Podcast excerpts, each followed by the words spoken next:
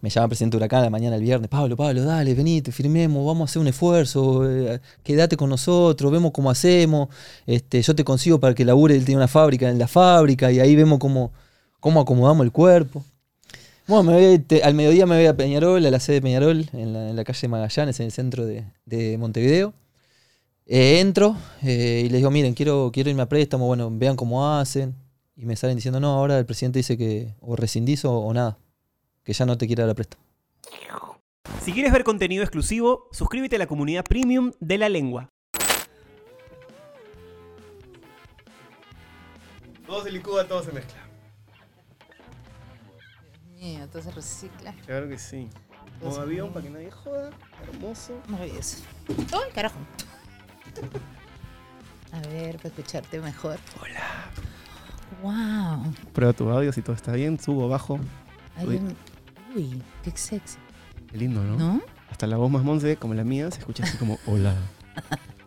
Paso adelante. Hola, ¿qué tal? Oye, ¿cómo se llama esto? Hacer, hacer ¿Cómo se llama? Te van a tener unas papitas, ¿no? Para hacer.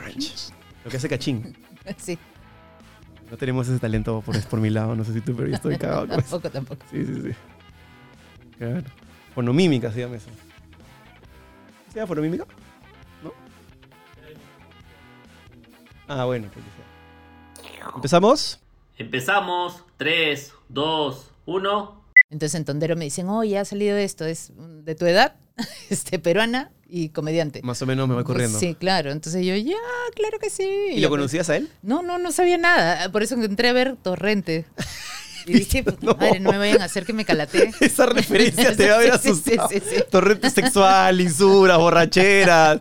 Claro, el chiste de eso es, ahí, ahí mata que, que Torrente le dice a su amigo, este, más o menos le propone para hacerse unas pajillas entre ellos en el baño. por favor. Claro, yo te imagino viendo eso y decía, cancele este vuelo, no me voy para España ni cagando. No, ahí yo pedí el guion. ¿Puedes mandar el guion, por favor? Me dijeron, va a ser como, porque es un, como un remake de una película argentina. Ujú. Entonces vi y vi la historia y dije, ya no hay forma que haga esas cosas. Esa Claro. película, entonces acepté. Y fue una experiencia increíble, pues increíble.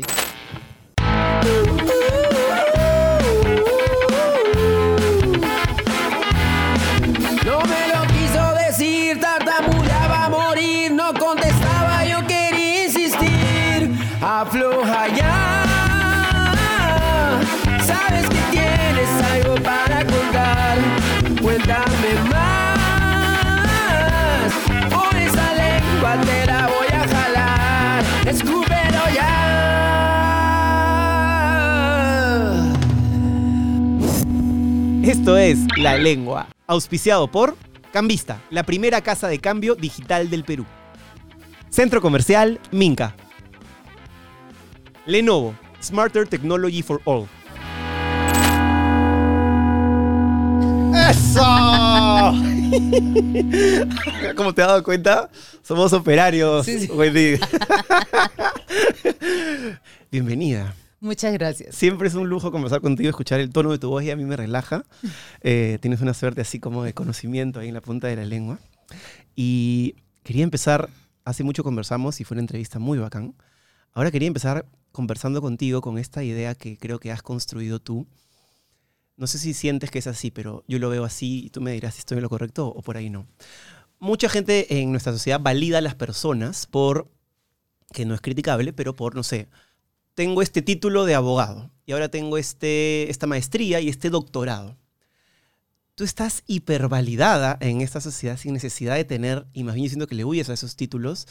Eh, siempre dices, yo no soy psicóloga, yo no soy coach, yo vengo aquí, pero logras que te escuchen miles, millones, trasciendes las nacionalidades y a donde vas se nota que no solamente aprendes de esa impronta, sino que la dejas ahí y eso va generando como otros circuitos que se van uniendo. Me parece increíble cómo has logrado esa capacidad de poder huirle a la etiqueta, pero a la vez generar mucha prestancia y mucha solidez, ¿no? Eso es una responsabilidad para ti, ¿o no?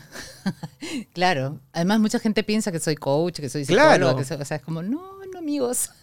es solo te estoy contando lo mío. Te estaba contando ahora que, mm, que en el libro anterior escribí algo de lo que ahora lo volví a leer y dije, esto está mal. ¿Entiendes? Entonces también creo que me doy la libertad también de decir, oye, eso que te dije el otro día, no, ya no. ¿Hace cuántos años escribiste este libro? Hace cuatro años. Es perfectamente viable con todo lo que ha pasado, que Claro, ahora piensas claro. diferente, ¿no? Sí, sí, Eh, sí, claro. Y seguramente hay cosas acá que de acá a cuatro años también diré, oye, eso que te dije, ¿te acuerdas? No. Y eso no es ser inconsecuente, eso No, es no. transitar el momento en el que estás y dar una especie de foto del momento. Después esa Ujú. foto puede cambiar y, y está bien, ¿no? Cambiamos todo el tiempo, ¿no? Yo hay cosas que me hacen cambiar, o sea, a veces uno quiere cambiar algo y estás ahí años y de pronto una palabra, un algo, una cosa que escuchas y ¡ping! Y el cambio se hace en un segundo, ¿no? Pero que has venido como chun, chun, chun, chun, chun, intentando, intentando de varias maneras y de pronto algo ¡poc! y te, te cae la ficha, ¿no? Como eso, eso que decía antes, ¿no? Que tengo que robarme mi tiempo. Así es. Y a- ahora que eres conferencista, que le has metido al cine buenazo a nivel internacional incluso, hay un momento en que dices, este, es una responsabilidad también eh, pararte en un escenario sabiendo que la gente ya tiene una expectativa mucho mayor, porque claro, si en el evento dice, en el flyer de publicidad, va a venir Wendy Ramos, ¡rup! ya tú misma te has elevado la valla y la gente casi está esperando que les des el know-how de vida. Entonces, eso puede ser un poco estresante o no. Sí, claro, en, en las cosas que hago, porque es que cuando me, llaman algo, o sea, todo lo que yo acepto es porque de verdad me muero de ganas de hacerlo o nunca lo he hecho y digo, "Oh", por ejemplo, ahora acabo de conducir un programa, que nunca en mi vida había conducido un programa, ¿Ah, sí? ni, ni- o sea, me daba curiosidad, era como algo que, ay, qué lindo sería un día conducir un programa, pero un día con su, o sea, no quiero conducir un programa, quiero un día solo para probar y hacer check de un día conduje un programa. Pero decía que nadie me va a atracar a hacer un día un programa. Pero me llaman de este, lo de Aprendemos Juntos, tienen unos programas que son para adolescentes. Como cápsulas. este, sí, entonces cada, cada día lo conduce una persona diferente y me llevaron para que yo condujera uno. Y justo salió hoy día también eso, ¿no? O sea, en estos días. ¿Y cómo te sentiste? Y no, no lo he visto todavía, pero me da como, ¡ay! Porque de verdad, pues no, no, la, no la llevo yo, no soy yo la que tiene que llenar todo el programa, sino que hablen otras personas, presentar videos, hacer que los chicos hablen de cómo se sienten con los prejuicios. Claro, el rol de conductor a veces es saber en qué momento tienes que entrar porque hay un espacio muerto y en qué momento es ceder la palabra y guardar tu ego y que brille el otro, ¿no? Claro. Y a veces incluso brillas más haciendo brillar al otro. Claro, claro que sí. Ese es el trabajo, ¿no? Pero, por ejemplo, eso me llamó la atención. Dije, ya, qué lindo. Y cuando ya estoy llegando al sitio y digo, ¿qué estoy haciendo? ¿Por qué estás haciendo esto que nunca has hecho? Y ahí inmediatamente me pongo a pensar qué es lo peor que podría pasar. Lo peor que podría pasar, que no salga bien, que me critiquen. ¿Cuánto tiempo se critica a una persona? Una semana durará, pues no la crítica, de ahí se olvidan. Y ya, entonces me lo encima. ¿Y qué es lo mejor que puede pasar? Que salga bonito, que salga bien y que yo me quede contenta con wow. O sea, yo me preparo, hago todo lo que puedo desde mi lado. No es que diga, ah, ya, sí, porque como hice esto, seguro que puedo hacer esto. O sea, me preparo, estudio, me miro, ¿entiendes? Este, llego lo más preparada que puedo. Después, si salió bien o mal, yo me quedo tranquila porque digo, hice lo mejor, Hice que, lo mejor pude. que pude. Y ahora que haces tantas cosas de manera a veces ecléctica, ¿te cuesta estar presente en el momento o no te cuesta? Porque a veces, no sé, pues, el otro día me comentabas que ibas a hacer una película, en- creo que en España, que ibas a estar haciendo una conferencia en Panamá, un curso, y a veces eso puede generar, por ejemplo, a mí eso me genera ansiedad. Cuando tengo muchas cosas que tengo que hacer, es como que ya quiero que pasen todas ellas para decirlas, así bien. Y es un pensamiento muy estúpido porque Claro, empiezas claro. a olvidarte de disfrutar eso que tanto has soñado. ¿Cómo lo manejas tú? Yo, por ejemplo, ahora que tuve eso, ¿no? Tenía una conferencia en un país, otra conferencia en otro, una película, entonces a grabar este programa, entonces tenía como cinco viajes. Este año he viajado más que nunca en mi vida. Yo sé, la gente pensará que así es mi vida, así no es, amigos. Ha sido este año que se han juntado todas esas cosas. ¿Sigues viajando con tu perronejo al costado? Sí, no? claro. Sí. Lo único que pienso es tengo que controlar, o sea, tengo que dosificar mi energía porque necesito mi energía para todo esto. Entonces voy como, pum, ya, ahora estamos acá, toc, toc, toc, toc, hago todo ahí, todo, todo, me olvido del resto, ahí ya, pum, se acabó, ya, ahora el siguiente. Entonces como que voy pasito por pasito, ¿no? Porque no, pues si no me estreso, si estoy pensando en, no, que viene el otro. Ah, pero una cosa muy inteligente que he hecho, antes yo llegaba a un sitio, ponte una fui a dar un taller en Paraguay. Llegué, ponte el viernes en la noche, el sábado en la mañana era el taller todo el día, en la noche me llevaron a cenar al hotel donde estaba y al día siguiente di taller y del taller me llevaron al aeropuerto. Súper intensivo. Entonces dije, ¿estuve en Paraguay? Mm, no. No. o sea, Estuviste en sí un evento. Estuve, pero no estuve. O sea, de verdad Claro. no conozco nada, no sé nada, solamente las personas que conocí, las personas del taller. Entonces ahora yo llego y digo, necesito estar un día antes para ir a ver el sitio y cuando se acabe el evento necesito quedarme uno o dos días después para ver a mis amigos, para ir darme una vuelta a la esquina. Porque si no es todo trabajo, ¿no? Y es todo muy Sí. comercial, muy... Sí, sí, no. Y este año ha sido así, ¿no? Entonces todos esos viajes tuvieron eso de conocer personas nuevas, de poder salir tranquila con mis amigos a caminar, de ver gente que no veía hace años.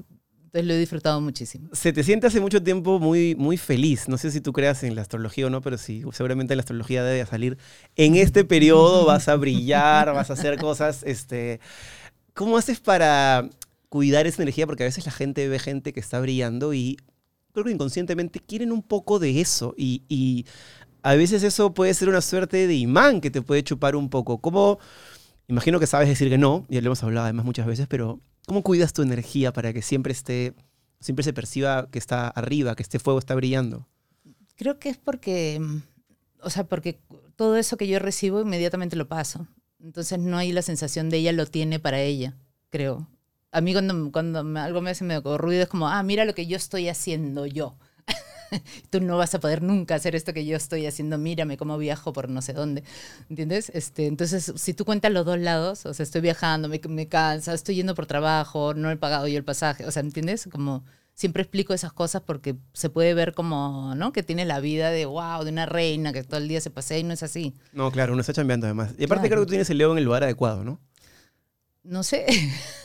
Alguna vez he sentido como que, no sé, no, no, no te imagino como eh, sacando pecho, obviamente sí, pero eh, de sacar pecho y sentirse pleno a de repente a veces ser un poco soberbio, a veces no hay tantos pasos de diferencia, ¿no? Sí, seguro en algún momento, ¿no? O sea, fácil hace tiempo cuando empieza la fama y un poco que te sientes como, wow, no todo el mundo te mire, te dice cosas, este, y te, te sales un poquito de la tierra, ¿no? Y comienzas a ver como, ay, Pisando huevos. ¿qué? ¿De verdad? ¿Soy tan genial como todos dicen? Soy tan la cagada. Claro, es que tú, de- hay un momento donde todos alrededor te están diciendo todo el tiempo que, ay, qué genial, qué bueno, que va, que todo lo que haces. Entonces comienzas a. Por eso que siempre hay que tener amigos que te aterricen, que te digan, oye, eso que dijiste nada que ver. Y al comienzo es como, no, ¿por qué? Y después dices, pucha, sí, no, nada que ver. Entonces comienzas a, a volver otra vez a la tierra, ¿no? Yo creo que tengo muy buenos amigos que me aterrizan cada vez que lo necesito. Y, y ese recordar nada más. Creo que cuando me pasan cosas, yo lo que, lo que siento cuando las paso es como, mira, tú también puedes hacer esto. ¿Entiendes? O sea, no es mírame cómo yo he hecho esto, es mira, tú también podrías hacer esto, porque yo vengo más o menos de donde tú vienes y podrías tú también hacerlo. Eh, hay, una- hay un concepto que tú siempre repites que me parece muy saludable, que es, mucha gente quiere olvidar el pasado, ¿no? Y tú Mm. siempre dices, eh, por lo menos es lo que yo siempre te he visto en tu obra, en tu, en tu mensaje, en tu discurso, que olvidar el pasado es algo que no se puede, es- estás, estás ahí, ¿no? No, no tienes la capacidad de erradicar un recuerdo que está en tu cerebro, pero sí puedes ponerlo en el lugar correcto. Eh, me gustaría que entres un poco más en detalle, porque me parece un concepto fuerte y que creo que puede alcanzarle a mucha gente que está saliendo de una situación amorosa fea, o que está molesta en su trabajo, o que está más bien entrando a un nuevo mundo y quiere como meterle un pollo al pasado y decirle nunca más vengas. Y creo que tú lo, lo armonizas muy bien. Es que he aprendido como a agradecer, ¿no? O sea, acá, de verdad. O sea, hay un libro que se llama El Perdón Radical que siempre yo recomiendo, porque ahí lo que te dice es Y Demian de Herman Hesse. También, que es, o sea, perdonar te pone en una situación de, ah, yo estoy bien y tú la cagaste, ¿no? Entonces te perdono, pobre persona. y lo otro es, te agradezco porque eso que tú has hecho me sirve a mí para aprender algo. Pero sinceramente, o sea, cuando tú de verdad ves el aprendizaje que hay en eso que pasó, y digo, ya pasó esto y yo me he llevado un montón de cosas y gracias a eso que pasó, a mí no me vuelve a pasar eso. Porque lo recuerdo, porque si yo me olvido de eso, me va a volver a pasar. Cíclico. Claro, si tú eh, encierras las cosas, te van a volver a pasar. Pues sí, o sea, mm, creo que, que hay que vernos con todo, todo, todo. Tu, o sea, yo tengo mis comunicaciones, Bola Roja, Pataclown, mis divorcios, este, mi libro, mis cursos, o sea, todo yo lo tengo que tener a la vista. Porque Para- si no, repito, ¿ya? porque si ese enamorado este, alcohólico que tuve, yo lo escondo y me olvido de él, voy a volver a juntarme con otro y yo ya sé que yo no puedo con eso. Es como hacen los europeos con los memoriales que te los ponen ahí y, y tú vas a Berlín y tienes en- ahí al costadito de la puerta de Brandenburgo un memorial gigante, lo que fue la matanza a los judíos, como para decir, esto pasó hace solamente 50 años, ahí Claro, está. no te olvides de eso. No te olvides de Porque eso. si no vuelve a pasar, si te ¿entiendes? Entonces es como, ah, lo bloqueo y lo... No, o sea, sí, un rato sepáralo porque si no es difícil salir de una relación, por ejemplo, pero de ahí reubícalo. Yo, sí, lo- lo- yo, yo todos mis ex los tengo en mi plano maestro. O sea, todos mis maestros de lo que no debe ahí. pasar nunca más. Eso de ahí no me vuelve a pasar nunca más, tampoco.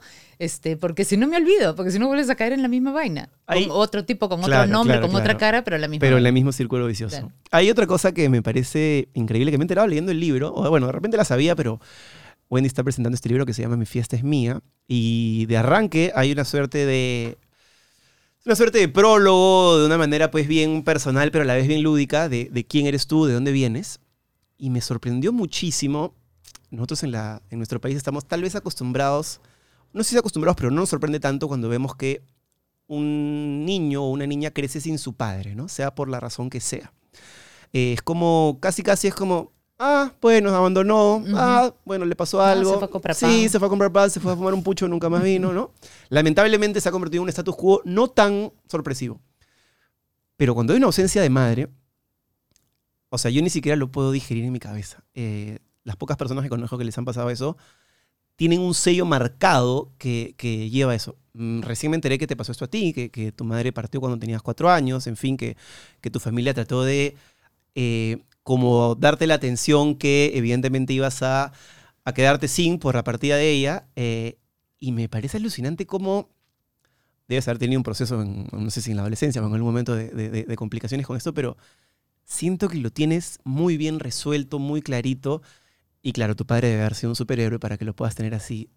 Pero perder a la madre es algo que es como que el mundo te está poniendo cuesta arriba desde muy chiquita, cuatro años. ¿no? Eh, eso es algo que está impregnado en tu obra, en tu discurso, en tu vida, en, en- en todo. Yo creo que sí, ¿no? O sea, mm, uno es por las diferencias con mis hermanas, por ejemplo, que, o sea, es que yo he encontrado como la todo, cuál es el lado bueno de cualquier vaina que tú me cuentes, yo le encuentro Lado es- positivo de la sí, vida. eso es mi maestra, de eso es mi hermana, que es peor que yo. O sea, todo de verdad, cualquier vaina que le cuentes. Pero mira esto desde acá, ay, verdad. Entonces, eh, a eso yo le he buscado también. Y ahí que tuvo de bueno, porque de chica era como medio raro, ¿no? O sea, era la huérfana, todo es el mundo. un sello, la Es un huérfana. sello, es una claro. palabra fonéticamente Horrible. que suena horrible. Horrible. Suena que te están insultando. Huérfana. La R ahí con la Sí, F, sí, sí, terrible. la H, Así, que no está, mal. pero está la ausencia del Todo sonido. mal, sí, es hasta me- metafórica. No, no usemos esa palabra, por favor. es horrible. Este, y claro, entonces rezábamos todos los lunes, o sea, todos los lunes me hacían acordar, porque rezábamos por mi mamá, este, en el salón. Y aparte tú eras el conchito literal, o sea, Claro. como que no eras este la, la vamos a venir y vamos a venir la cuarta, no, me duele el estómago, ah, tengo un hijo, Wendy, ¿no? O sea, eso también Claro, fuerte, ¿no? Y mi mamá no, no quería que nadie sepa, porque en esa época pues era rarísimo alguien de 35 años con un hijo nuevo, o sea, era como, qué loco, está ¿no? muy vieja, mañas, para tener un hijo. Fines de los 60, ¿no? Claro, y en- claro, eso fue en el 66, ¿no? Y, y mi mamá entonces le, dio, le daba vergüenza que la vieran con la barriga, porque era como voy a estar Abrigote, embarazada. taparlo. Claro, y, y, y mi abuela le dice, oye, van a pensar que es de una de tus hijas, mis hermanas están en un internado. Entonces no, nadie las veía hasta que volvían, entonces iban a volver justo a fin de año cuando yo naciera. Le decía, van a pensar que es de tu hija, y mi mamá, tiene razón. que era además algo muy típico de esa época, Uy, ¿no? La claro. adolescente sale embarazada y se lo pasamos a la, a la abuela y la abuela cumple la función de madre y a veces ese mismo bebé se enteraba mucho mayor que su abuela era su mamá. Sí. ujú. ¿Qué- qué- o sea, ¿hasta dónde llega la, la convención de la sociedad, no? O sus hermanos, ¿no? Ah, mi hermana es mi... Ah, ¿qué? Mi tía, muy fuerte Sí, eso. sí, sí. No, y este, ¿qué te está diciendo? De tu mamá y la y cómo manejaste. Aquí nos encanta eso, así que perfecto. ¿Cómo, ¿Cómo manejaste eso de, de ser la chiquita que no Claro, tenía y mamá y la cómo lo formaste? De toda la familia, ¿no? O sea, no había nadie más niña, nadie. Nadie ah, no, del, del que ocultaba el embarazo. Eso sí. Este, no había otra niña. Entonces la Navidad era para mí. Todo el mundo era que los regalos para Wendy, o sea, todos, todos, todos así. Y todos, todas eran mi mamá. Yo soy tu mamá postiza, yo soy tu mamá postiza, yo soy tu mamá postiza, mañas. Y eso por un lado. Por el otro, eh, hace poco, mm, hace dos años me operaron. Y una de mis hermanas vino de Estados Unidos para la operación. Entonces me pregunta, este, ¿cuándo, cuándo voy, no? Y yo le digo, ah, creo que salgo de la sala, tal hora la visita. Me dice, ah, ¿qué? ¿Pero no te voy a ver antes?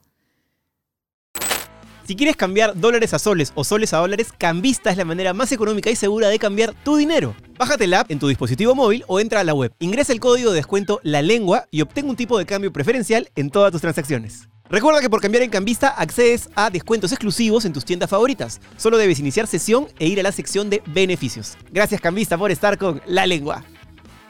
Y yo, no, ¿pa- ¿para qué? ¿No? O sea, una operación- a la hora de la visita. No, sí, pero o sea, era algo, una histerectomía. Pero de repente ella decía, si pasa algo, no sé, tiene ese rollo de... Claro, pero es que porque ella y mi hermana siempre se acompañan en esas cosas, entonces se acompañan al médico y van, o sea, ¿entiendes? Mis Ah, hermanas ok. son así. Viven allá las dos juntas. No, una vive acá y la Ah, otra. ok. Pero siempre van, o sus hijas, o sea, siempre se acompañan en esas cosas y para mí no, o sea, para mí es rarísimo porque, porque mi papá me crió a mí. Y mi papá era mi papá, pues militar, mañana, entonces íbamos los dos al hospital y yo siempre me he ido sola, así- a menos que me digan tienes que venir con alguien para que después regreses. Pero por lo que le digo a tu papá, tu papá no era el perfil de militar típico. O sea, era un militar que tenía, o me imagino que sacaba la parte positiva, pero criar a una... A una No, y además él no tenía nada que ver con mis hermanos. O sea, él, mi mamá era mi mamá, la mamá, pues, ¿no? Y él era el militar que, o sea, tenía Claro. sus hijos, pero... Y entonces cuando yo nací, mi papá, me imagino yo ahora, ¿no? Recién me he puesto a pensar escribiendo el libro porque a la hora que ves toda tu vida junta, digo, mi papá, ¿cómo se habrá sentido que se muere su mujer y la de- lo deja con una niña de cuatro años que él que sabe cómo criar una niña? Pánico.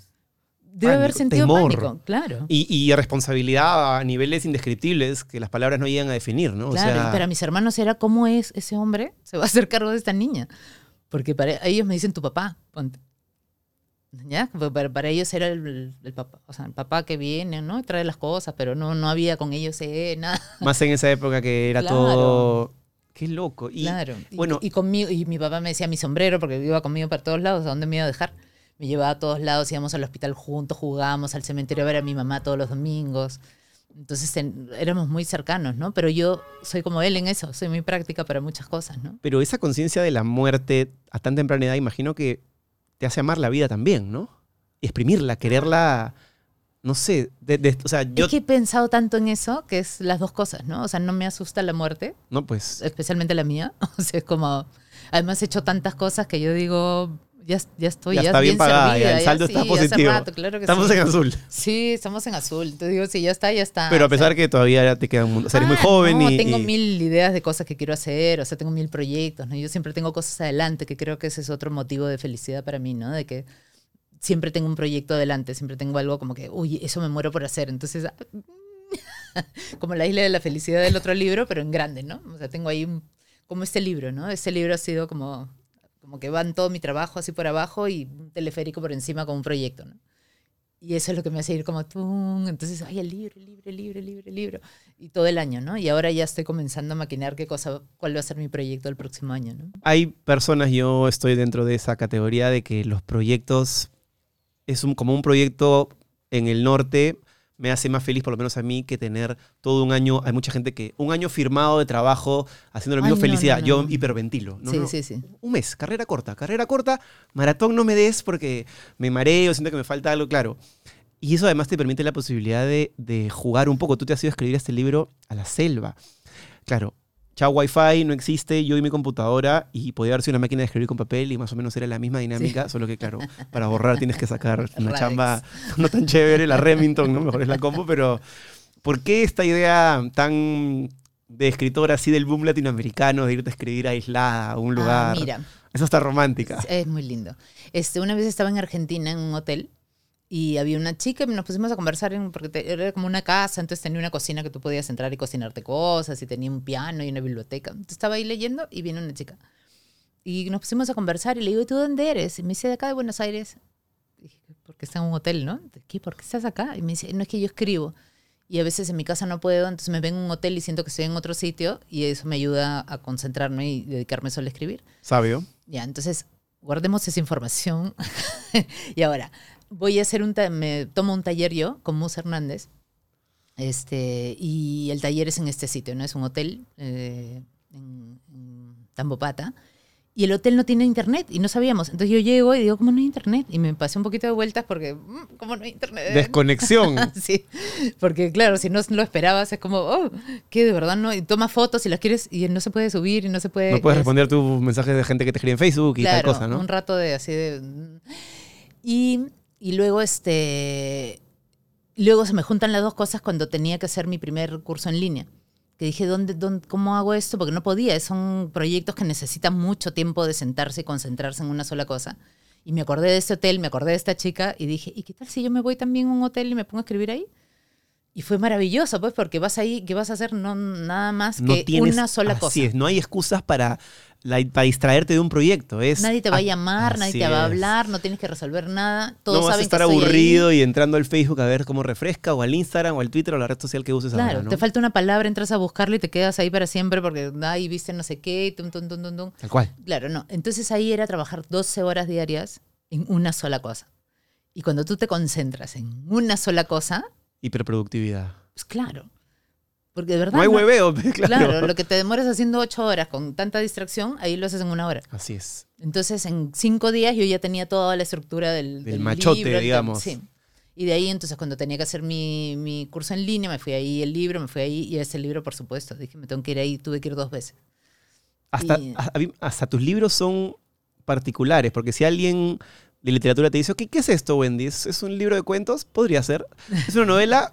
Ah, si lo No, quieres ver no. así, pero no. Eh, ¿Es una especie de libro de autoayuda? No, pero seguramente te va a ayudar. O sea, es, es divertido cómo hasta en tu obra, la obra que dejas, no estás este, clavando una etiqueta de algo, ¿no? Que, que es algo que la sociedad a veces, para entender, te pide a gritos.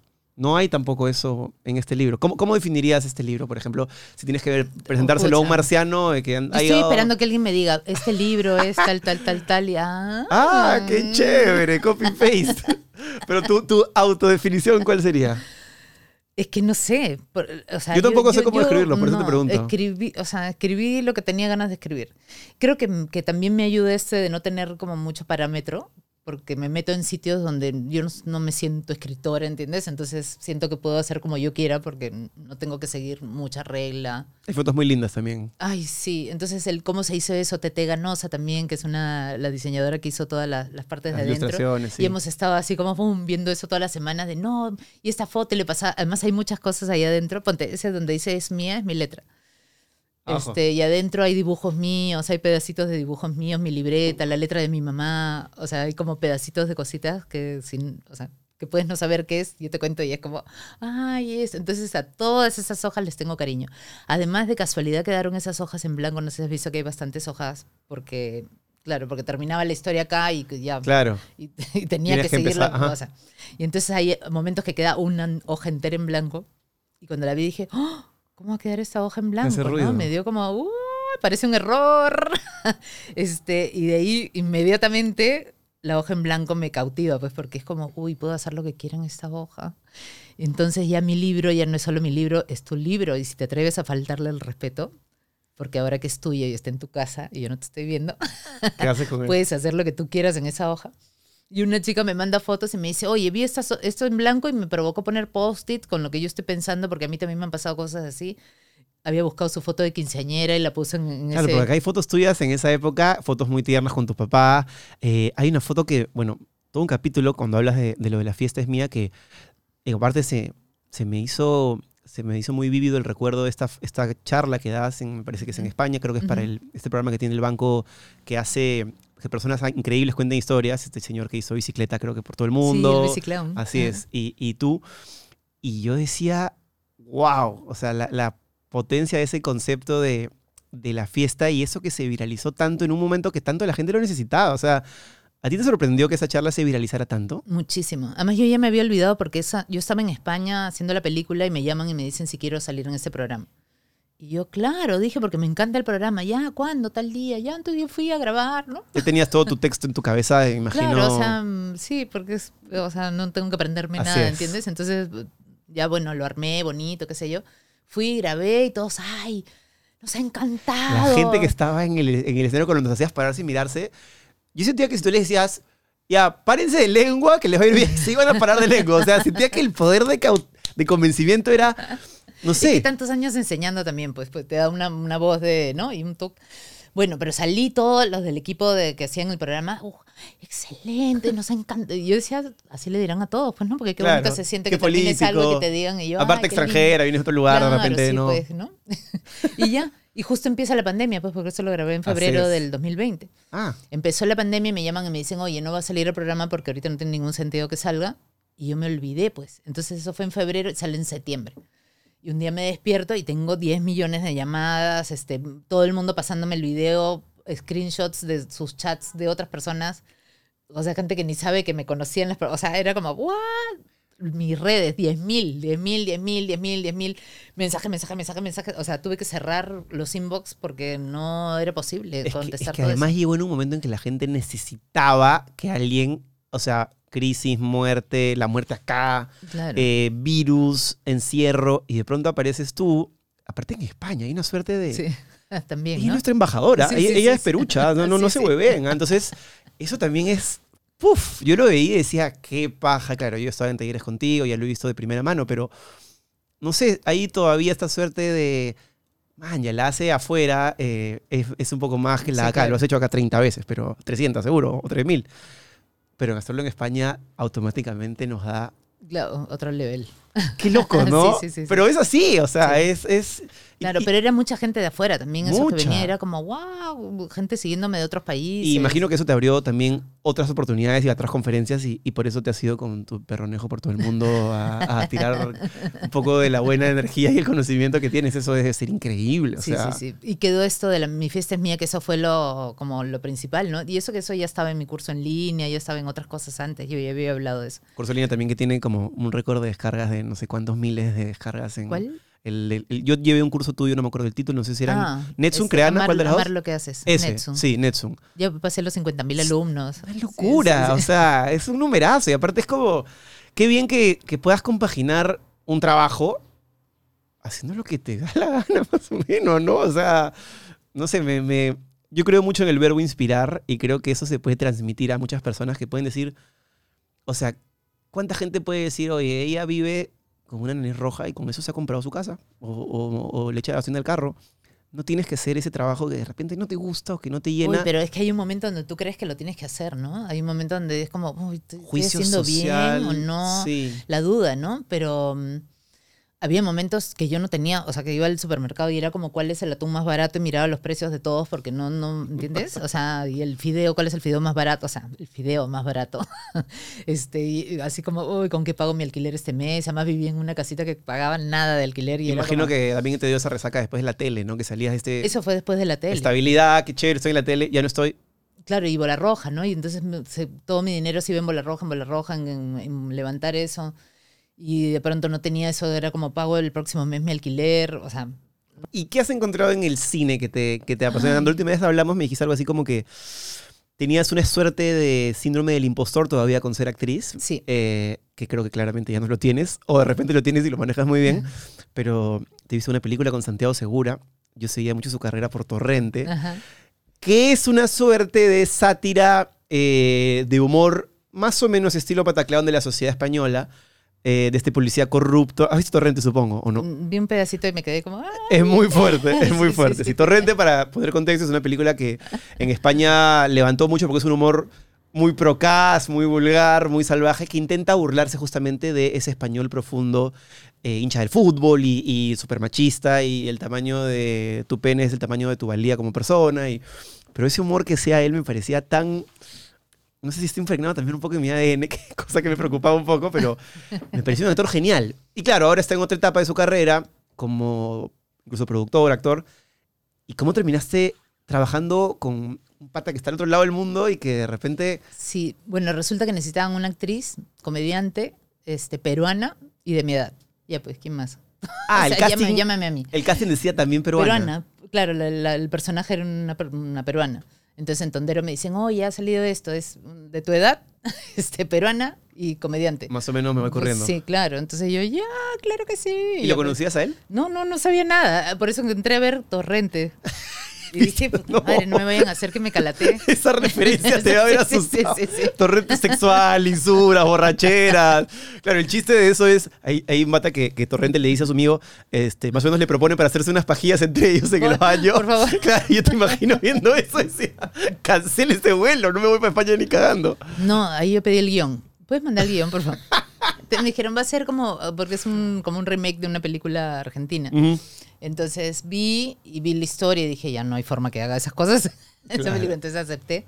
Y fue una experiencia increíble, pues increíble. Llegué así, estaba como, wow. Además llegué con mucho miedo, o sea, emocionada, ilusionada, asustada porque no sabía cómo me iban a tratar, porque tenemos pues cerca el síndrome de, ¿no? del sudamericano que llega y de repente me van a mirar mal. Una cosa media de sumisa. ¿no? Lo hablaba el otro día con Gonzalo Torres acá, que creo que eso viene desde la conquista y desde el 1800 que nos independizamos. En fin, que todavía les tiene pegada en el ADN esa cosa de... ¿no? que de a- llegar así, como, "Mm, ¿cómo me irán a tratar, no? Y llegué y todos, pero todos, hasta la, la señora que servía la comida, todos sabían mi nombre. Wendy, que bienvenida, Wendy, Wendy, Wendy. Y yo, "Ah, por favor, qué linda. Además, la producción todo funcionaba como perfecto. En Era España, como, además. wow, sí. Y, o sea, como, además, con vida de actriz, pues, porque me pusieron en un departamento, en Callao, ¿no? Entonces, en el epicentro de Madrid.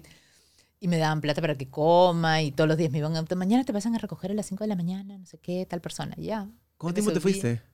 Como un mes y medio, una cosa así. Increíble. Claro, y no tenía nada más que hacer más que eso. Entonces decía, ay, así deben ser los actores, pues, ¿no? Que se levantan a estudiar su letra y ahí los vienen a recoger, van, graban, Y viviendo en. Madrid, además de una ciudad que Por tira arte favor. por todos lados. o Claro, y no tenían nada más que hacer que eso. Te vas al Museo del Prado ahí a Sí, sí, sí, huevear. sí, este, Maravilloso. Y ya pues, y de ahí la segunda parte. Fue, le fue increíble a la película. Vamos a hacer la segunda parte. ¿Quiere decir? Claro que sí. ¿Cuánto les pago? Yo pago por ir. Y de ahí la tercera.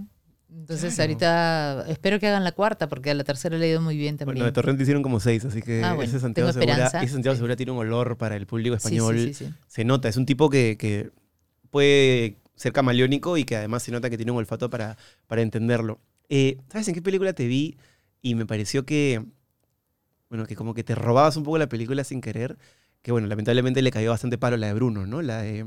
eh, Hasta que nos volvamos a encontrar. Sí, y tú estabas ahí hasta el crítico más feroz decía pa pa pa pa pa pa, pa", a veces injustamente, a veces por eh, él es blanco y por eso no puede hacer una película, o ella es muy bonita y por eso no puede ser cojeña y bla bla bla.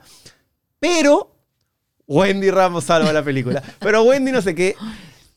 Ahí uno se siente os imagino te sientes un poquito triste porque le pegan a tus compañeros, pero te da esa sensación de "Uy, yo salí bien librada, o sea, de, de Mm. cayó la bomba y justo en la esquinita donde yo estaba los efectos no se sintieron. Es que, no sé, cuando viene un halago acompañado de un insulto hacia quien sea, a, m- a mí ya me, ya me embarraste el Borras el una mano Sí, sí. Lo que hiciste con la otra, ¿no? Sí, pues porque o, no- o ella es mejor que la otra, o más me gustas tú que tu amiga no sé cuántos, y es como, ¿por qué? O sea, ¿a qué metiste a alguien más ahí? ¿Quieres dar un halago? Da un halago a la persona, no tienes que embarrar a otra. Claro. No, tú eres la más linda de todas las chicas de la fiesta, ¿para qué eso? Si quieres disfrutar el lado más divertido de la Navidad, tienes que navidear en el centro comercial Minca. Regala lo mejor y encuentra tus marcas a precio outlet hasta con 70% de descuento. Y si registras tus compras desde 50 soles en www.minca.com.p, participas por un gran premio de 20.000 soles para un solo ganador. Vayan a navidear a Minca a solo 20 minutos por la nueva Costa Verde. Llegas al toque.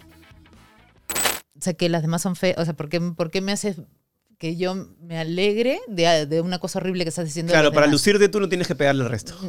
Sí, pues. Entonces era como. mm, entonces no lo lograba disfrutar. Ahora, cuando venían de frente a decirme a mí, oye, tu trabajo, no sé qué, tal, tal, tal, tal, y yo, ¡ay, qué lindo! Muchas gracias. O sea, sí, recibí muchos muchos halagos bonitos de, por, por ese papel, que además que me encantó hacerlo y lo disfruté muchísimo. Y, y la crítica cinematográfica técnica como actriz ya rodada, quieras o no, ya eres una actriz, claramente, ya creo que el impostor quedó atrás.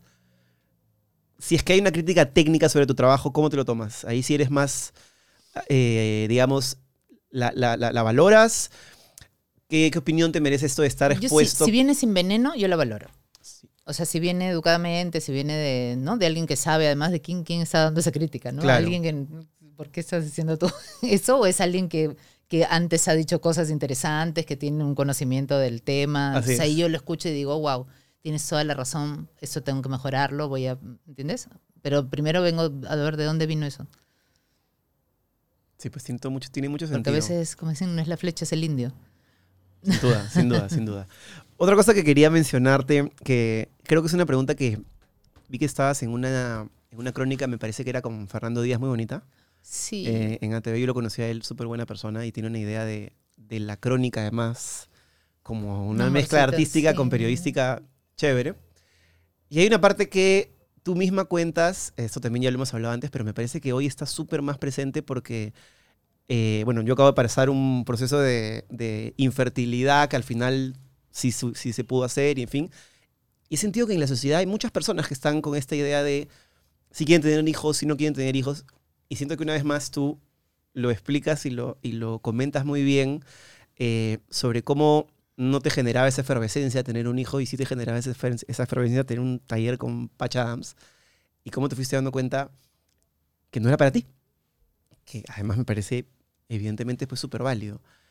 ¿Sientes que esa es una como antorcha que debes pasarle a muchas personas que por ahí están en esa, en esa búsqueda más por una presión social que realmente porque quieren escuchar el llanto de su cachorro y cagarlo así, o sea, y que les vomite, porque claro, es una chamba. Yo creo que cada vez hay gente que, el chino, por ejemplo, no quiere ser papá, y yo siempre digo, está de puta madre que no quiere ser papá, o sea, no es para todos. Claro. Lo- mi antorcha es pregúntatelo. Porque hay gente que no se lo pregunta nunca. O sea, solo hace lo que se supone que tiene que hacer, lo que Es le lo han que dicho, toca. que te- claro, te casaste, toca esto, ¿no? Pero no se lo cuestionan. Hoy día estaba hablando con, un- con un amigo que me dice eso. Me dice, "No, jamás, cuando dijiste eso, me quedé así como, ah, ¿se lo preguntó? Tengo esa opción. Claro, porque parece que no la tuvieras. O sea, yo no pensé que tenía esa opción. ¿Entiendes? Pero cuando ya me he visto con la edad, como ya ahora o nunca tengo que decidirlo, dije, ah, tengo que decidirlo.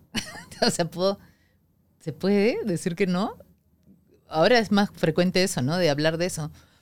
Tanta gente, también el otro día estaba viendo un video de una chica que decía que mucha gente piensa, voy a tener un, un bebé, quiero tener un bebé, porque piensan en un bebé. O sea, no se imaginan es- que ya creció, que tiene 15 años, que la universidad, o sea, ¿no? Es como, la ay, quiero caca, un, los bebi- quiero un pañales, bebito, ¿no? Quiero madre- un bebito. Claro. Como si se fuera a quedar para siempre, o sea, esa imagen de tú con tu bebito, la foto con el bebito. Idílica y absolutamente irreal, ¿no? Claro. Y, y es un trabajón. Y yo digo que lo haga gente que quiere. Porque no puedes pensar en, ay, qué lindo tener un hijito, porque no sabes todo lo que va a pasar, no sabes todos los dramas. O sea, yo escucho a veces historias y digo, wow, qué fuerte, ¿no? Y, y no es un trabajo fácil, como tú dices. A mí lo que me genera ruido es cuando dicen, eh, si no en tu vejez, ¿qué vas a hacer? O ¿Qué sea, tú tiene tienes un hijo para que sea tu Sí, sí. acompañante, para que te empuje la silla. Esa, esa vaina a mí sí me explota la térmica y me pongo bruto porque digo... Y, y- y empiezo a entender también por qué a veces hay esta cosa de, de los papás que algunos tienen esta idea de que ya pues ya es tu turno de, de no. Y creo que para no pensar así tienes que llevarte muy bien con tu soledad, con, contigo misma. Siento que, que, o sea, tú tienes muchos amigos, una vida social súper activa, trabajo, pero siento que no te debe costar mucho estar una temporada o un rato sola. Ay, y... me gustan las dos cosas. Me encanta estar con gente, me encanta estar sola. O sea, temporadas que hay gente viviendo en mi casa y yo, eh, a ¿no? ese y nivel. después sí, claro. Viajeros, amigos de otros lados, Sí, abres la bien- puerta. bien un montón de gente en mi casa se quedan y yo, ah, feliz. Este, Ah, si no eres maniática como este es mi espacio, mi santo lugar de, de cuidado, relajación. No. O sea, tam- tampoco voy a tener gente todo el tiempo, ¿no? O sea, No una- necesito- no una- ahora sí. Te invito a que te largues. Sí, sí, sí, sí, sí. Ya está. ¿Hasta cuándo te vas a quedar más o menos? Este, no, pero siempre es como que, oh, ¿por cuánto tiempo vas a...? O sea, yo necesito saber, ¿no? Tú, tú, de acá hasta acá. Pero estar sola me fascina también, pasar tiempo. O sea, me gusta todo. Me gusta estar con gente, me gusta estar sola. Antes no me gustaba estar sola. O sea, ponía música, por lo menos, ¿no? Algo que llene el espacio para sentir que, ¿no? La tele. Pero estar así solita, calladita, era como... ¡Ay! Porque ahí tienes que estar contigo. Pues y si no te gustas, Yo los domingos te cuando- sientes raro. Yo los domingos cuando vivía solo, que solo viví solo un año, era... Uy, ¿y ahora? Tengo una pichanga de fútbol a las 8 de la noche. Son las 10 y media de la mañana. ¿Qué chucha hago? Me daba un poco de pánico, no me gustaba. Yo creo que nunca, nunca aprendí del todo, tal vez es algo bien del hijo único, nunca aprendí mucho a llevarme con mi absoluta soledad del todo bien. O sea, todavía me hace Oye, pero ruido. como hijo único deberías, porque ponte, yo era casi hija única, porque yo estaba sola en mi casa, jugaba en el techo sola. O sea, lo que te da es una hipercreatividad, Ujú. eh, una hipercuriosidad, Ujú. hasta ahí bien, pero yo siempre, yo por eso cuando hablaban del cliché del hijo único como egoísta, yo decía, yo era todo lo contrario. Yo le decía, juega con los juguetes que quieras, pero quédate acá conmigo, hermano. Diviérteme, porque después estás solo y, y más bien creo que ahora hay una generación de padres que van a ser padres de hijos únicos. Creo que por la economía y, y por los tiempos ya no es tan raro que seas, eh, somos una familia que tenemos un hijo. En mi época eso era, Claro. ah, no tienes hermanos. ¿Qué pasó? Sí, tres, cuatro, ¿no? Yo no sé. Era, era, decían esa pregunta como si hubiera algún problema técnico para que eso no pase. Tal vez lo hubo, no lo sé, pero, pero ya siento que no es así. O sea, siento que no tienes hijos, bien. ¿Tienes un hijo? Bien. ¿Tienes dos? Bien. ¿Tienes cuatro? ¿Cuatro? Sí. ¿Cómo ¿Qué haces? pasó? ¿Cómo haces para pagar ¿Cómo cuatro colegios? sí, Sí, sí. No, es muy cara la, es muy cara la vida, es muy caro el billete, es muy caro todo. Eh, ¿Qué cosas te preocupan ahora en, en tu día a día? ¿Te levantas y, y qué te puede generar Me estrés? preocupa. Na- lo que, a mí me estresan cuando hay cosas allá. O sea, ahí viene tal cosa que no me he puesto yo, que no sea lo que yo quiero. Entonces, por ejemplo, a mí no me gusta tampoco saber todo lo que va a pasar adelante porque me da como, me estresa. Ponte, si tuviera cosas en mi calendario del 2023, mm, ahorita estaría como, uy, ya, el 2020 voy a tener que hacer esto. Ahorita como no tengo nada, entonces es como, ay, qué lindo. Me llamas ahorita, quiero un evento en marzo. Mm, No sé qué va a ser de mi vida en no, marzo. no tengo ni idea Claro. dónde voy a estar en marzo. Le digo, escríbeme en enero. Yo tampoco en me puedo enero, comprometer. febrero. Así es. Sí, y eso que antes, hace años, me daba como ¡ah! inseguridad, pues, ¿no? Porque todavía no confías en ti y piensas, ¿y de qué voy a vivir? ¿Y cómo va a ser el próximo Y año? si Y- digo que no, en enero ya no me llaman y marzo fue. sí, Y claro. lo perdí. Entonces, cuando tú empiezas a creer en ti y en que tienes posibilidades, también creo que porque no nos aferramos a una sola cosa. Entonces, cuando tú tienes una sola cosa de la que te agarras, es como, ojalá que no se vaya porque me quedo en nada, de verdad. Entonces yo tengo tantas cositas donde pararme que, que sin querer queriendo las he ido como creando. Entonces puedo hacer esto, también puedo hacer esto, también puedo hacer esto. Entonces me quitas una y digo, no importa porque acá tengo más y puedo hacerme otra más si quiero. ¿Cómo me reconozco en esas, en esa frase? Qué bestia. Sí, yo también tenía mi. Este es mi lado actuación, este es el lado mi conducción, este es el lado mi magia, este es el lado mis eventos y este es el lado huevadas raras que hago que a veces generan algo de billetito. Ujú. Y claro, si tienes cuatro o cinco caballitos de batalla, caminas un poco más tranquilo, ¿no? Claro. Eh, eh, y aparte, eso, de creer en ti mismo. eh, eh, en algún momento sentí que el impostor también se durmió y dije, a lo mejor sí se puede vivir siendo, haciendo trucos de magia, ¿no? Claro, no, y te, da como, ponte mí Pataclown fue, una, fue bien fuerte porque alguien me dijo en algún momento y yo dije, wow, o sea, claro, tú porque has hecho Pataclown, por eso que te salen las cosas tan fácil. Por eso que triunfas haciendo todo porque es, por- es por Pataclown. ¿ya? Entonces, si la gente te quiere en el teatro, es por Pataclown. O sea, están viendo a Wendy Janet y, y- ¿entiendes? Entonces era como, ah, chucha, entonces no soy buena actriz, es, por- es porque quieren lo de Pataclown. Ay, la payasa, ah, sí, pues por... ¿Entiendes? Era ¿y no- como que ¿Y no te asaba esa, me- esa mezquindad? no, mm, no me molestaba, me daba miedo, ¿me Porque era como, o sea, ¿cómo, Sí cómo, cómo creer, puedo demostrar que que, no que no es así o si es así? Puta, de repente sí es así. De repente no, no, de verdad no, lo que hago está bien, pero no es tan genial como yo creo que es, porque en realidad lo que están apreciando es Wendy de Pataclown y no esa cosa que estoy haciendo. Entonces, cuando yo me voy, cuando empieza Bola Roja y de pronto me llaman a dar una charla en otro país, me fui a un congreso de clowns hospitalarios en Portugal, súper grande y había gente de todas partes del mundo. La única peruana era yo, creo que habían tres, tres de Sudamérica y todo era. Y de pronto venía la no sé quién y era como, "Ah, Wendy Ramos de Bola Roja. No sé, felicitaciones. Una validación Y era como, y era la secretaria general de guava. Europa. Y yo decía, ¿cómo sabe? ¿De dónde sabe? ¿De dónde me conoce? O sea, ¿cómo? Y así se me acercó un montón de gente a saludarme de países que, qué sé yo, y era, Wendy, ah, tú eres Wendy Ramos de Bola Roja. Y en una época bastante más predigital, o sea, que no era que se viralizaban claro, tus no, charlas. no, o no, sea, no. No había charlas, ahí no es había el boca a nada. boca que te ha llevado a eso, ¿no? No había nada en ese momento de Claro. nada de eso. Cuando sale este programa y gente de España, de México, que no tenía ni idea de Pataclown, wow. ¿No? Entonces ahorita hay gente comprando mi libro en todas partes del mundo este, y no han visto Pataclown. Entonces fue como, ay, no, sí está bien. Pero, pero me da risa que lo tomes así como dubitativa. Yo más bien diría, este güey no sabe nada de lo que me está diciendo. O sea, no, que de repente sí, mañana. ¿Cómo sé yo que no es verdad? ¿Cómo sé yo que el cariño no es por, por una cosa que hice hace 20 años? Pero en todo caso no te, o sea, no hay, o sea, es, es parte de ti igual, ¿no? ¿no? No es que sea sin esto lo otro, tienes toda una lista de cosas que has hecho y que creo que también validan tu trabajo, pero supongo que es muy humano y muy del artista sentirse frágil a veces con ese tipo de Claro, comentarios, claro. ¿no? Igual, tú no tienes mucho hate, ¿no? O sea, no hay nadie que amanezca y diga, vamos a joder a Wendy. No sé si hay, porque como los bloqueo todos, no los ¿Sí? veo. Sí, ¿De verdad? Sí. O sea, siempre hay un, puede haber un tarado que te diga una tontería. Sí, sí. Claro, ahí cuando yo veo veneno digo, ay no, chao, bueno, tú, no, o sea, No, claro, no- o sea, alguien, que, alguien se va hasta tu casa para decirte, o sea, que entra a tu red, si no te gusta, ¿para qué me sigues? Entonces entra y, y a poner cosas y es como, chao, tal vez no encontró la puerta de salida, yo te ayudo, amigo, mira acá. ¡Ping! chao, no quiero, me ves andable por otro lado, Cáete, no, no. claro. Ya- eres bastante menos tuitera y te has vuelto más Sí, me- facebookera, me- ¿no? ahora me da miedo Twitter. Tú eras de las primeras tuiteras. Sí, eh, yo, era me bonito. yo también me acuerdo de ese momento en que yo no fui de los primeros. Estabas tú, estaba Marcos y Fuentes. eh, yo entré como en una segunda camada, pero todavía éramos Mis un club. cupcakes. Sí, era, éramos cuatro gatos. Sí. Y yo me acuerdo vaca descarriada, ¿no? Y de pronto se convirtió en un espacio mucho más virulento, de debate político, de debate futbolístico y, y de colores. Este, tú eres rojo, tú eres este, facho y, y lo, lo- lo abandonaste, te, te bajaste el Sí, pajarito sí, azul. Sí, sí. No, ahora entro a veces así mm, a comentar alguna cosa, pero entro con miedo, así digo, uy, a ver. Yo también, sí, tal cual. Este, mi casco. Antitóxico, ¿no? Sí, no, ya no hablan de nada, pues porque antes opinabas nomás y cada uno opinaba lo que quería y, y eso me gustaba mucho, ¿no? Que era un lugar donde todos podíamos opinar lo que nos diera la gana.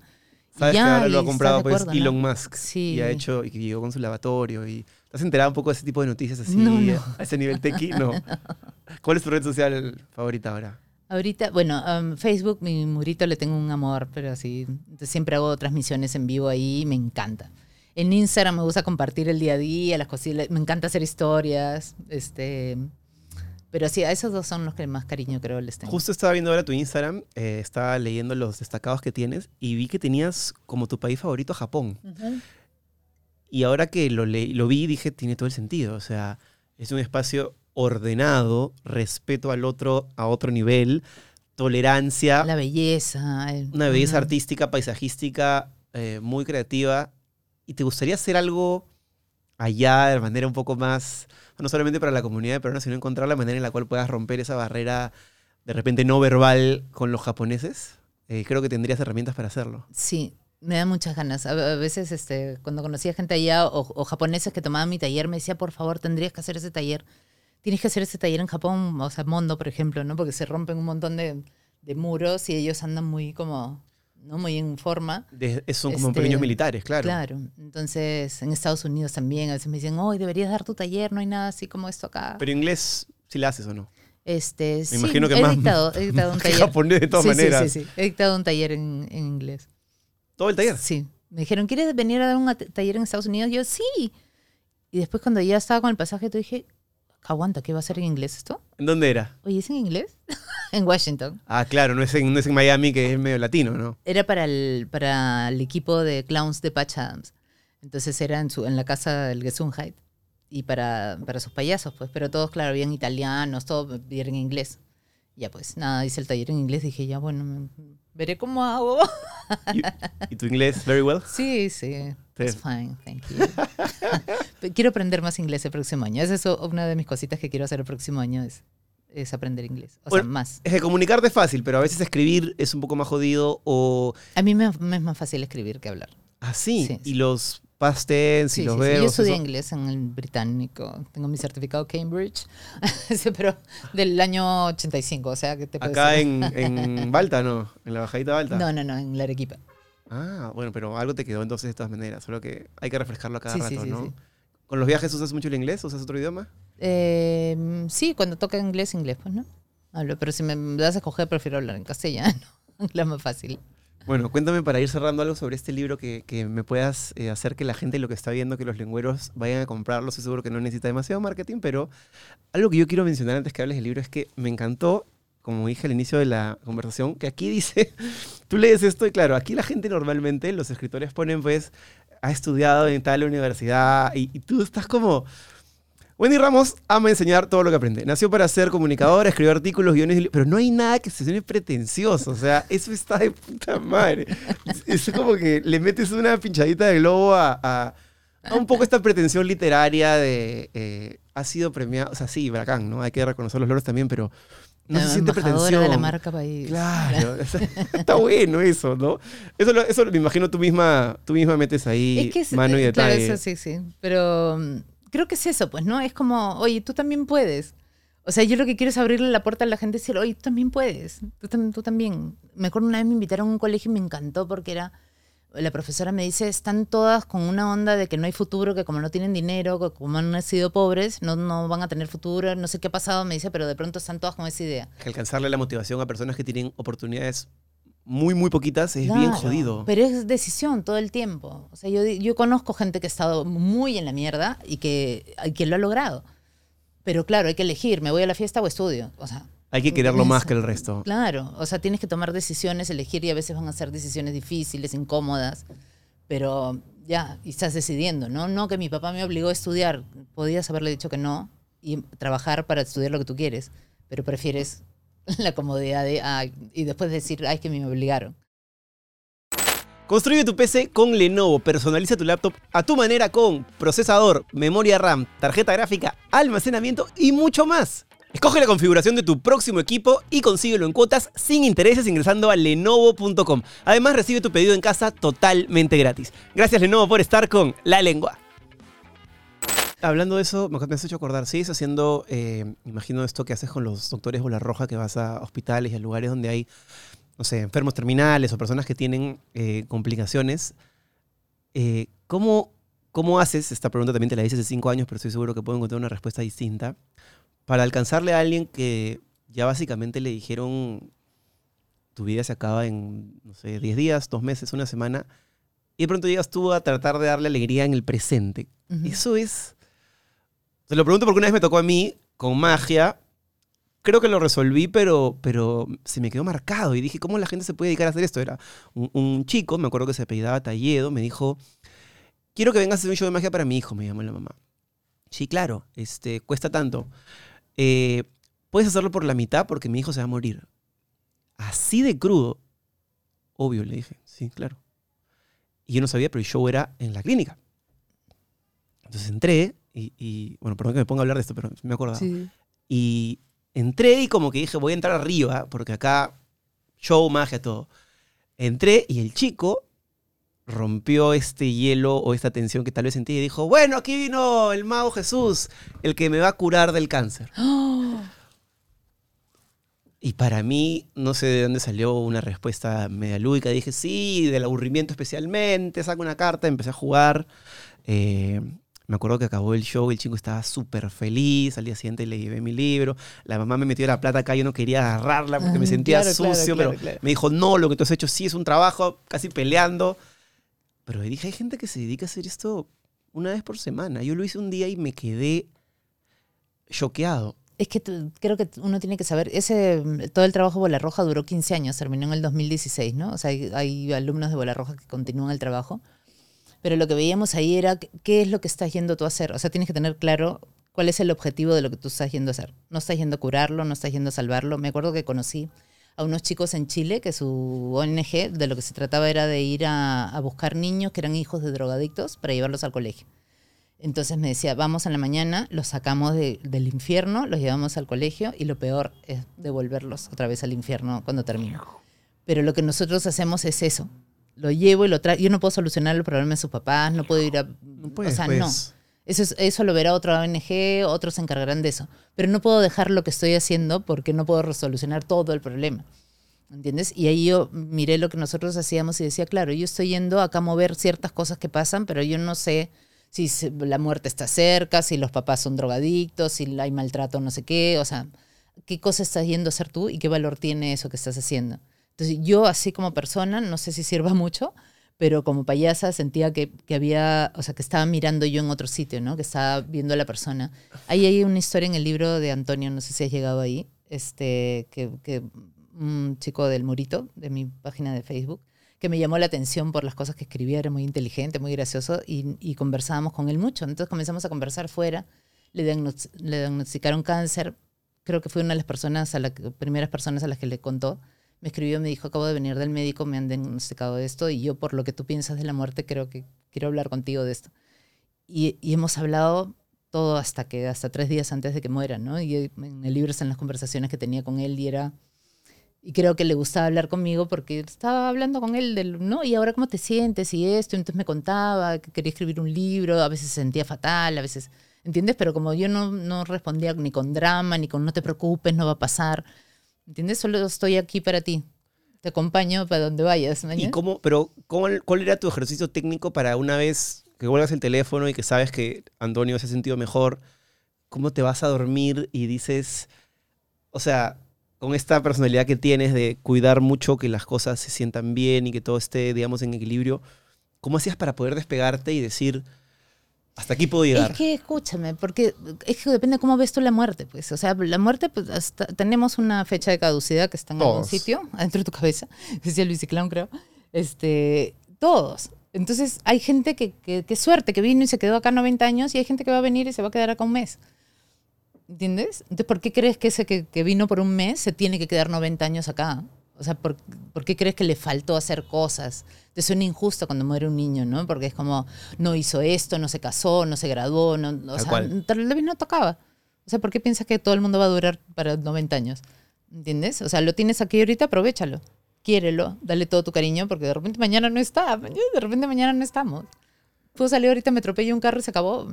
Es verdad. Entonces, ¿por qué te sorprende este, la muerte? Partiendo de esa idea hace mucho más sentido y imagino que también Claro, la cosa es, es triste a veces cómo se va la forma, ¿no? Yo conozco gente muy buena que, que ahorita está pasando unos problemas que yo digo, ¿cómo esta persona que es buena, mañana que son unos ángeles? le puede haber tocado esa baraja de esta mierda. cosa, claro, ¿qué mierda de guionista es este que está escribiendo una historia tan cagona, mañana? O sea, No se lo merece. pero ahí una vez leí también que decía, no porque seas vegetariano no te va a comer el león cuando te vea.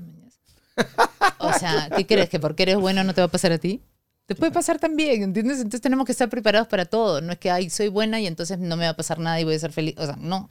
Pero nunca tuviste como 15 años haciéndolo una, Al comienzo sí. una carga de... Claro, al comienzo fue un día me quedé así como que, se, o sea, cuando se murió, me murió la primera niña fue como, ¿cómo se murió? Claro, porque lo- lo- o sea, ahorita Yo no puedes... estaba pensando en eso, pero ¿cómo se murió? Claro, sí estaba muriéndose. O sea, cuando la conociste y era notorio y yo sabía, pero claro, no, pensé en eso y fue como, wow. Y me servían estas cosas, ¿no? De pensar, pucha, no, no, no, yo no puedo hacer nada, no, o sea, no puedo salvar a nadie. Pero sí le puedo regalar un mejor presente Claro. durante esas dos Claro. horas que esté ahí o Sí, tres sí, horas, sí. ¿no? Qué duro. Este, pienso también en el trabajo del psicólogo. A veces le preguntaba a mi psicóloga, ¿cómo haces cuando tienes a 10 como yo? Tal vez los- esos 9 son, tienen peores problemas que yo. De 8 de la mañana a 6 de la tarde. Y luego, bueno, ya cierro la laptop porque todo es virtual y me voy a comer con mi esposo. ¿Cómo haces? O sea, ¿cómo te...? Y me dijo algo así como, bueno, hay que vivir un poco desdoblada de la realidad y, y- porque si no... Claro, no, te Mm. puedes llevar, o sea, no te, no te puedes llevar esos niños a tu casa. ¿Entiendes? O sea, mm, eh, eh, por eso eh, que es bien importante, lo que estoy haciendo es esto y es súper valioso. O sea, cuando yo voy, pasan cosas increíbles que le sirven muchísimo a ese niño y yo la paso de puta madre también ahí. Y ya, ¡tuc! se acabó. Eso es lo que puedo hacer, porque si no me estoy preocupando por lo que no puedo hacer.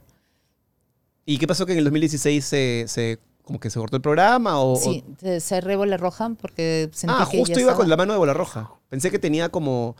O sea, que estaba separado de bola roja. No, era no, como no. algo. Ah, era exactamente como. Sí, claro, sé que cerraste bola roja. En fin, dirigir todo, pues, un, una empresa es un poquito un dolor de huevos. sí, sí, de sí, ovarios en tu caso, y supongo que.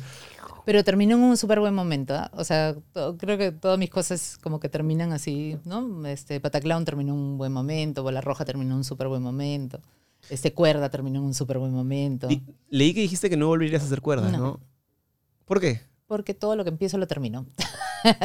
este, en Cuerda decía eso, ¿no? Yo me casé cinco veces y me divorcié cinco veces porque yo todo lo que empiezo lo termino.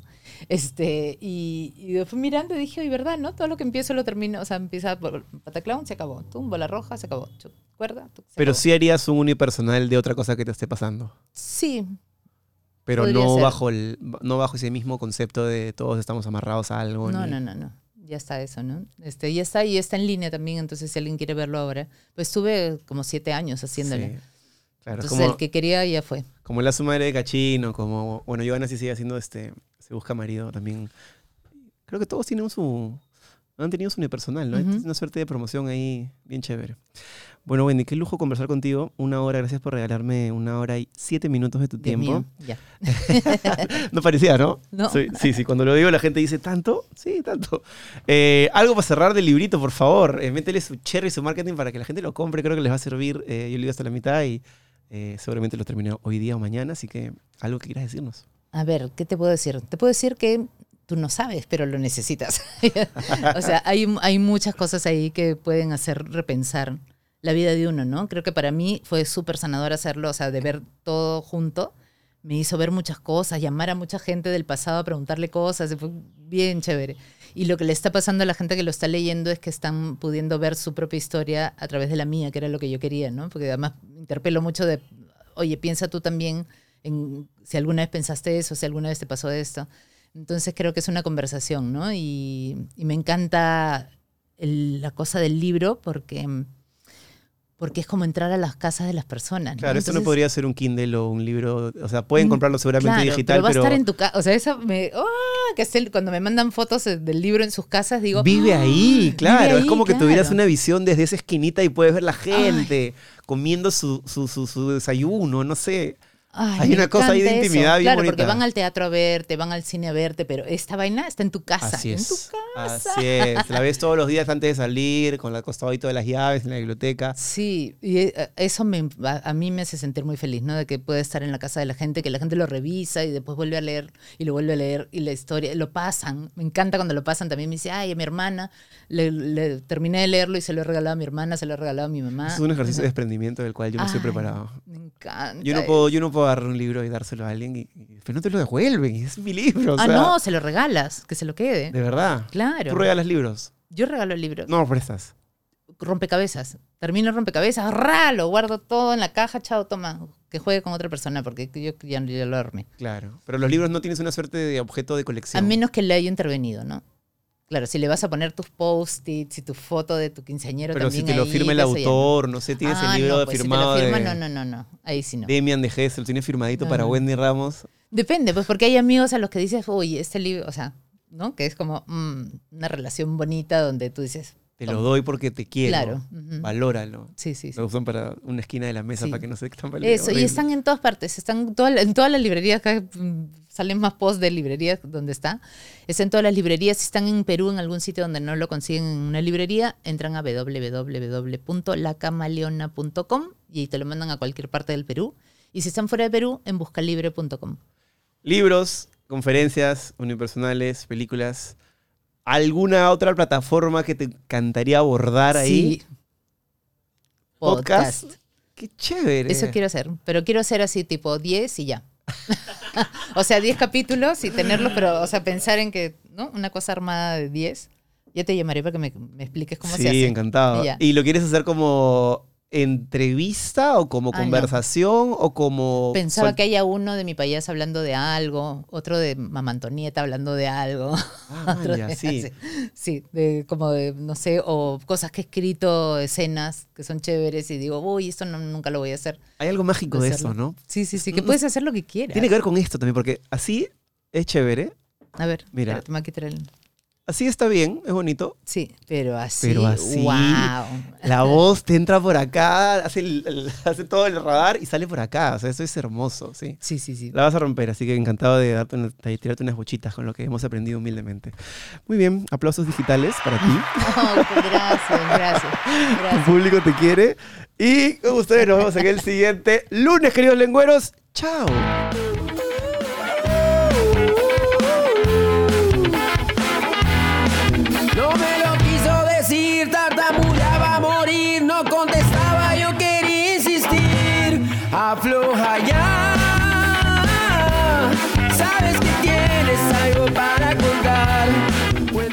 Te ha gustado esta conversación y quieres ver más, suscríbete a la comunidad premium de la lengua desde 8 soles. Tenemos tres categorías con diferentes beneficios y ahí vas a poder realmente conocer al 100% a todos nuestros invitados. Ponemos cosas que no podemos poner aquí por diferentes motivos y la idea de esta comunidad premium es abrirte la puerta a ti para que entres y seas parte de lo que pasa en el estudio. Es una comunidad donde no guardamos absolutamente nada, así que espero que te unas, que puedas apoyar este proyecto y que seas parte de la comunidad premium de la lengua. Ahí nos vemos. Voy a escúpelo ya.